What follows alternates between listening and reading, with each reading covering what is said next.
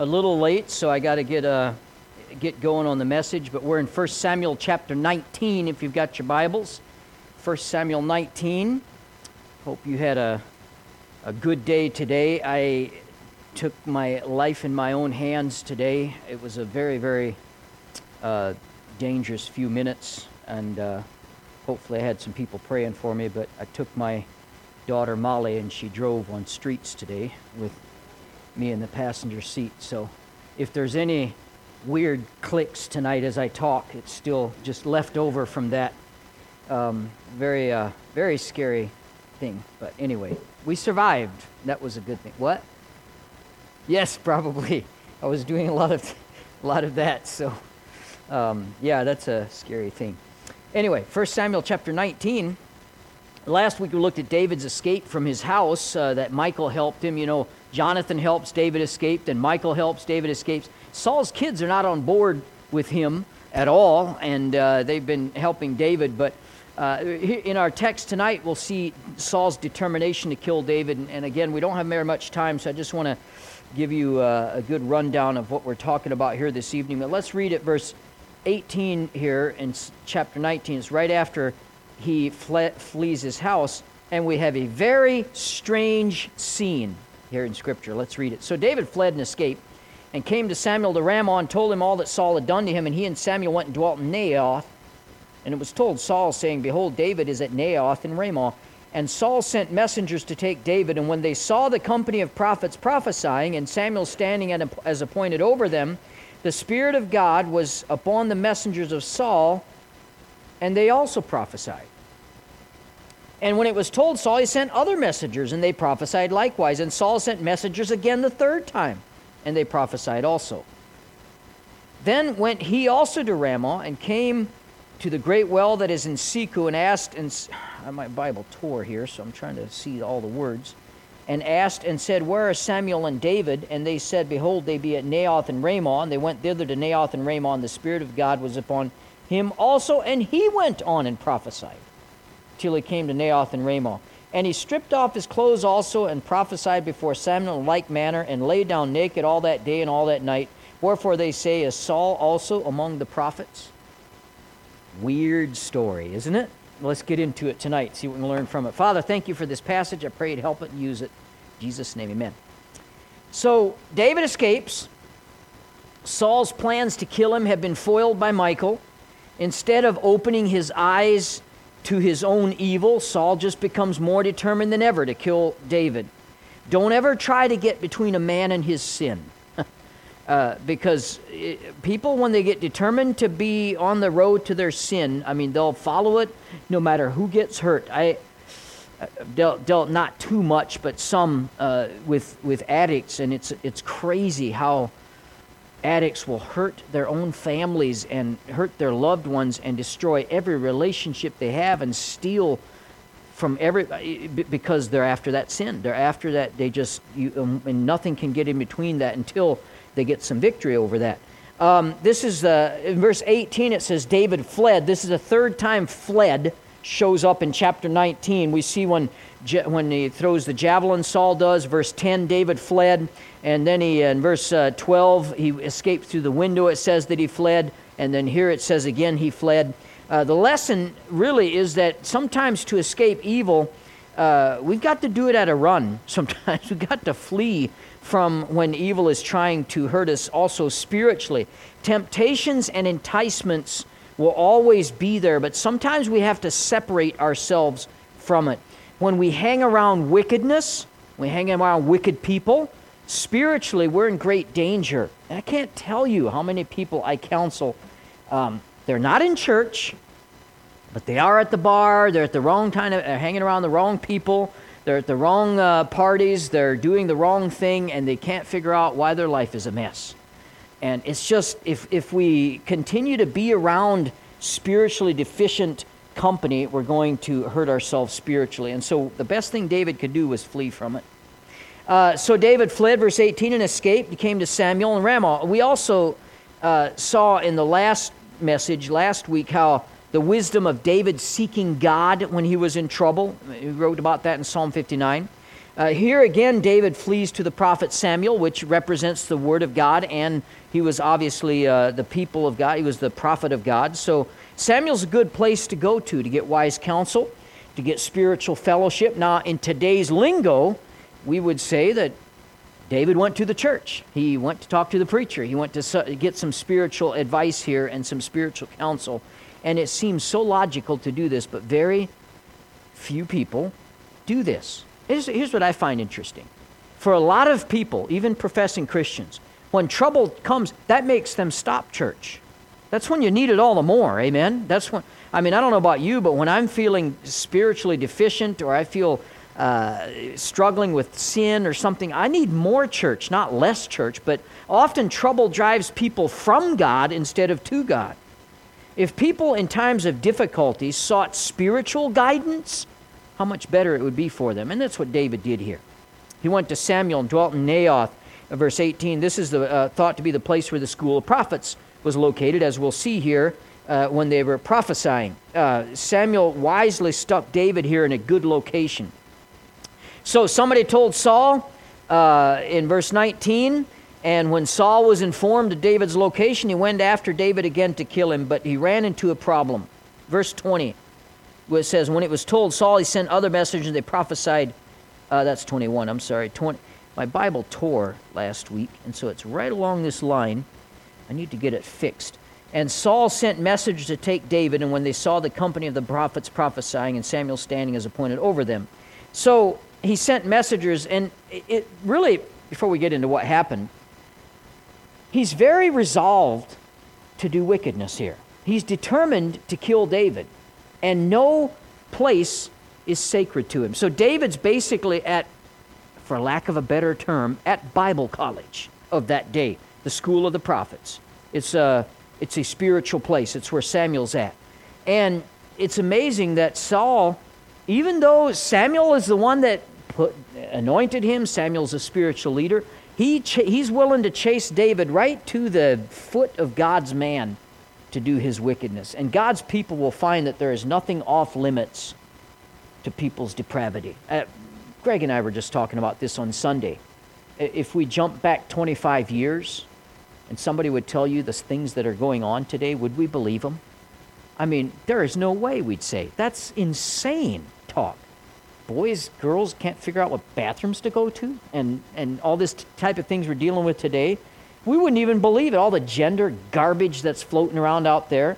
Um, but there's nothing sacred to evil. And first it was privately, and the, you know things were going on behind the scenes, and then uh, it, they're not a, they're not satisfied to keep it in their homes. They have to press that agenda in schools, and now they're pressing that agenda in churches. Uh, there's a big push now to get to allow LGBT people to pastor. And by the way, in our town too.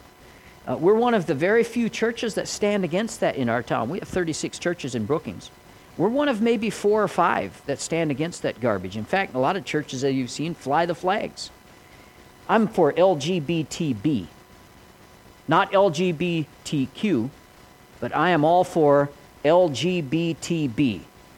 That stands for Let's Get Back to the Bible, okay? LGBTB. So uh, I think I'm going to get a shirt pro L. I don't know what my rainbow, what my flag will be. I can't go with the rainbow. It's taken. I'll have to think about that. But it's all about love, supposedly. All because they love. Stop the hate. It's interesting to me, as soon as someone disagrees with them, that love goes out the window, doesn't it? They're attacking, they're cursing, they're screaming at you. They'll do everything to try to destroy you.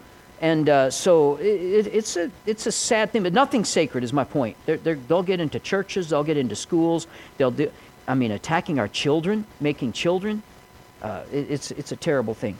But look at what happens here. So, verse 20 when they saw the company of the prophets prophesying and Samuel standing as appointed over him. Now, we've already seen how God stopped Saul's plans to murder David through the stand of Jonathan, through the separation of David, and through the support of Michal. Now, God stops Saul through the spell of prophecy. And here, this is one of the oddest scenes, really, in, in this series that we've gotten so far. He sends out this military convoy to go out and root out David. And when they get there, And I've tried, we were trying to work through this passage. I was talking to some others throughout this week too, what exactly is going on here. The best that I can figure out uh, in Bible college, we have practice preacher, pre, pre, practice preaching class. And that's my son Tim just did that quite a bit last semester. We did that too. It's where you stand up in front of the others and you're you're preaching, and then the boys, uh, your, your buddies out, and the, the other students are taking notes, and of course the professor's taking notes, and then they analyze it, basically, when you're done.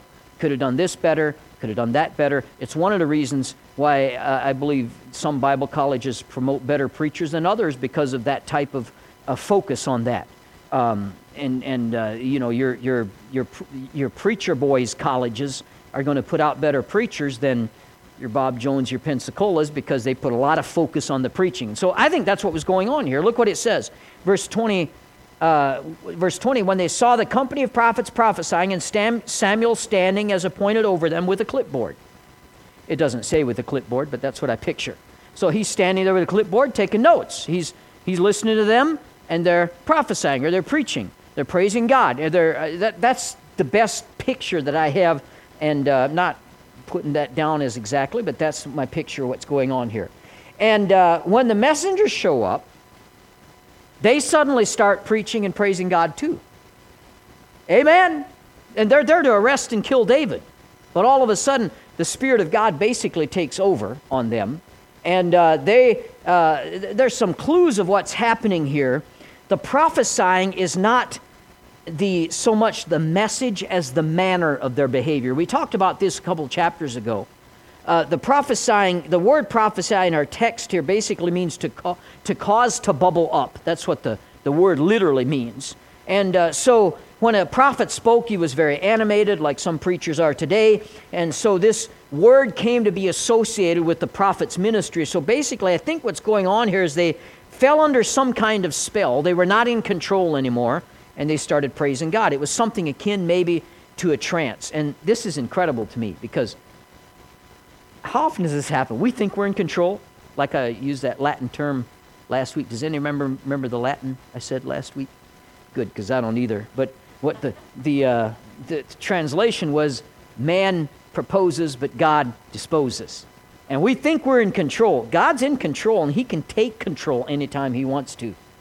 But here's the big question what does Saul do when he finds out what happened to his first group? I mean, you'd think maybe he'd tremble, thinking, oh my goodness, I can't go up against God. He's obviously more powerful than I am. No, no. He sends a second group. The same thing happens again, and he sends a third group. He doesn't, and again, you cannot stop a man determined to have his own way. And something's got to happen in Saul's heart here. And uh, you'd think he would basically say, Oh, my soul, I've got to shape up here. Something bad's going to happen if I don't. But no, he sends a second group. And uh, the same thing happened to them. And now he's so calloused that, he, that the fact that he's fighting God is, is just becoming nature, second nature to him. And how bullheaded we are in our sin. I mean, we can pick on Saul all we want to, but Saul should have woke up and realized his wickedness, but he was just more determined to do it than ever. And Saul, like so many, ignores the hand of God and in his dis- stubborn determination goes after his own will. And in that, he's not much different than many of us are today. And we might not be trying to kill someone, but we have our will. And anytime we go after our will, and rather than God's will, and, and, and sin makes us blind to these situations sometimes. I think of Peter. Remember, the Bible says that Jesus told him, Before the rooster crows twice, you're going to deny me three times. So, two crows, three denials. If you watch the timeline, he denied Jesus once, he denied Jesus twice, the rooster crowed. He denies Jesus three times, the rooster crowed the second time. And I mentioned this a few Sundays ago, but that first crow should have stopped him, shouldn't it? That first crow, oh my goodness, Jesus said something about the rooster crowing. Why two crows? I think the first crow is God's grace. He, he puts those warning signs in our life and stop, stop, stop. And he was doing that to Saul here. Three groups. And then Saul goes to, by the way, I think of Balaam. Remember the story of Balaam? Balaam, uh, Balak tried to get him to curse Israel. This is Numbers 22. And Balaam wanted to curse Israel because there was a whole bunch of money at stake. You'll get position, you'll get glory, you'll get a room full of gold if you do what I ask you to do. So Balaam goes to God. God, really think I, this is a good step for my ministry. And God says, No way. You're not going to go curse my people. And so Balaam goes and asks again. And uh, God says no. And Balaam decides, you know what? I feel led to do it anyway. A lot of times people feel led to do things outside God's plan because they're after their own will. And, and Balaam was after something other than God's will. He was after a bunch of money, position, and power. And so he gets up early in the morning, he saddles his donkey, and off they go. And uh, you know what happens when you are uh, filled with visions of everything you want and all the worldly things that you might, have your eyes are completely closed to spiritual things like this huge angel that was looming in front of Balaam. And his donkey saw him, but he didn't. Remember this story? And so the donkey stops. Balaam hits the donkey, and donkey's trying to get off to the side. And finally, he falls over, and then he beats him, beats the donkey with a stick. And it's, in, it's so crazy because uh, Numbers 22 28. And the Lord opened the mouth of the ass, and she said to Balaam, what have I done unto thee that hast smitten me three times? That's amazing, isn't it? Donkey starts speaking. Uh, you know what's more amazing? He talked back. he, he responds. That's, a, that's what, because thou hast mocked me. If there was a sword in my hands, then for now I would kill thee. Really? You're going to kill a talking donkey? You could make a fortune on TikTok, right? And uh, it, it was, it's an amazing story. I was raised around a lot of animals and never did hear one talk. And uh, I, we had a few animals that are smarter than some people I know, but, but here, this donkey speaks. And for all, for all the weirdness in the world, he spoke back. People in willful sin get very angry when somebody tries to stop them. And they get very defensive when somebody tries to stop them and stand in their way. This donkey turned aside, and when he did, he jerked her back on, the tr- on track, got so angry, he starts to beat on the very animal that saved his life. Friend, when you're approached about sin in your life, hard as it may be, don't fight it. Amen? Respond to it. And uh, help, that's how we deal with it. He that covereth his sin shall not prosper. But whoso forsaketh something good happens. I just lost the rest of that verse, but I think something good happens if you forsake your sins or forgiven or something like that. But anyway, um, here's exactly when God beats us over the head, we barrel on our way. I think of people in Zechariah's day, Zechariah 7:11, but they refused to hearken and pulled away the shoulder and stopped their ears that they should not hear. Amazing. This is the condition of Saul's heart here. He's bound and determined to have his own way. So, what happens next? Saul basically says, if you want a job done right, to do it yourself. And so he heads off to go and get David. He, did, he uh, in verse 22, then he went also to Ramah and came to the well in Sechu. He, he became personally involved in his pursuit to kill David, God's anointed, which is pure wickedness. And God intervened again. Verse 23 and 24, he starts preaching, praising God. He starts prophesying. And not only that, he laid down naked all that day and all that night. It was God who stopped Saul. When the prophecy spell came over him, God absolutely overpowered him, and he, it forced him to lay down on the ground. And by the way, no Bible's talking about naked. It's not necessarily meaning to the skin, but he was stripped of his crown, he was stripped of his robe. All the things that, that basically signified his power, it was gone. God took over. And when we think we're in control. We think we can do what we want to do. God's in control, friend. He can stop you like that. He doesn't always, His grace, but He can, and He showed it here. Uh, in Psalm 59 16, David said he would sing of God's power because of his deliverance. And, and uh, think about David. Had to be getting a little concerned. Saul sending group after group to come after him, and now uh, if we were David, we'd probably think this is a little bit too close for comfort. But God waited to intervene until they were right in hand, right there in front, basically in front of them. And uh, he permitted the enemy to virtually knock on David's door before he intervened. Waiting, waiting for the enemy to, uh, until they're at the doorstep would be a step of uh, a real test of faith for David. But sometimes God allows that to happen, allows trouble to come real close before He delivers us. We just need to have faith and trust in Him. Just because trouble is imminent does not mean that God is powerless. Saul was very shamed during this whole episode. He prophesied before Samuel this had to be extremely embarrassing, rendered helpless. I, I mean, I tried to picture exactly how this went down. I don't know, you know, we don't know exactly what this means, but evidently he's out to take a message of murder to David and he ends up praising God, preaching. Uh, you're right, I'm wrong. I don't know all the things that he said. And then lay down naked or, or stripped of his garments. It would have been an embarrassing time for Saul uh, as he fought against God. And shame is always, always, always the result of us fighting against God. It's never going to come up good as it didn't here. And uh, we need to be very careful that we're not like Balaam was. And I'll read your verse here, 2 Corinthians 4 4. I really believe this is what is happening in, in uh, Saul's life. In whom the God of this world hath blinded the minds of them which believe not, lest the light of the glorious gospel of Christ, who is the image of God, should shine unto them. And when we are carnal, when we have eyes only for earthly things, when we are filled with our own way, we become blind to spiritual things. And uh, this is what was happening with Saul here. So uh, let's not let them make the same mistake in our life. Father, we thank you for this.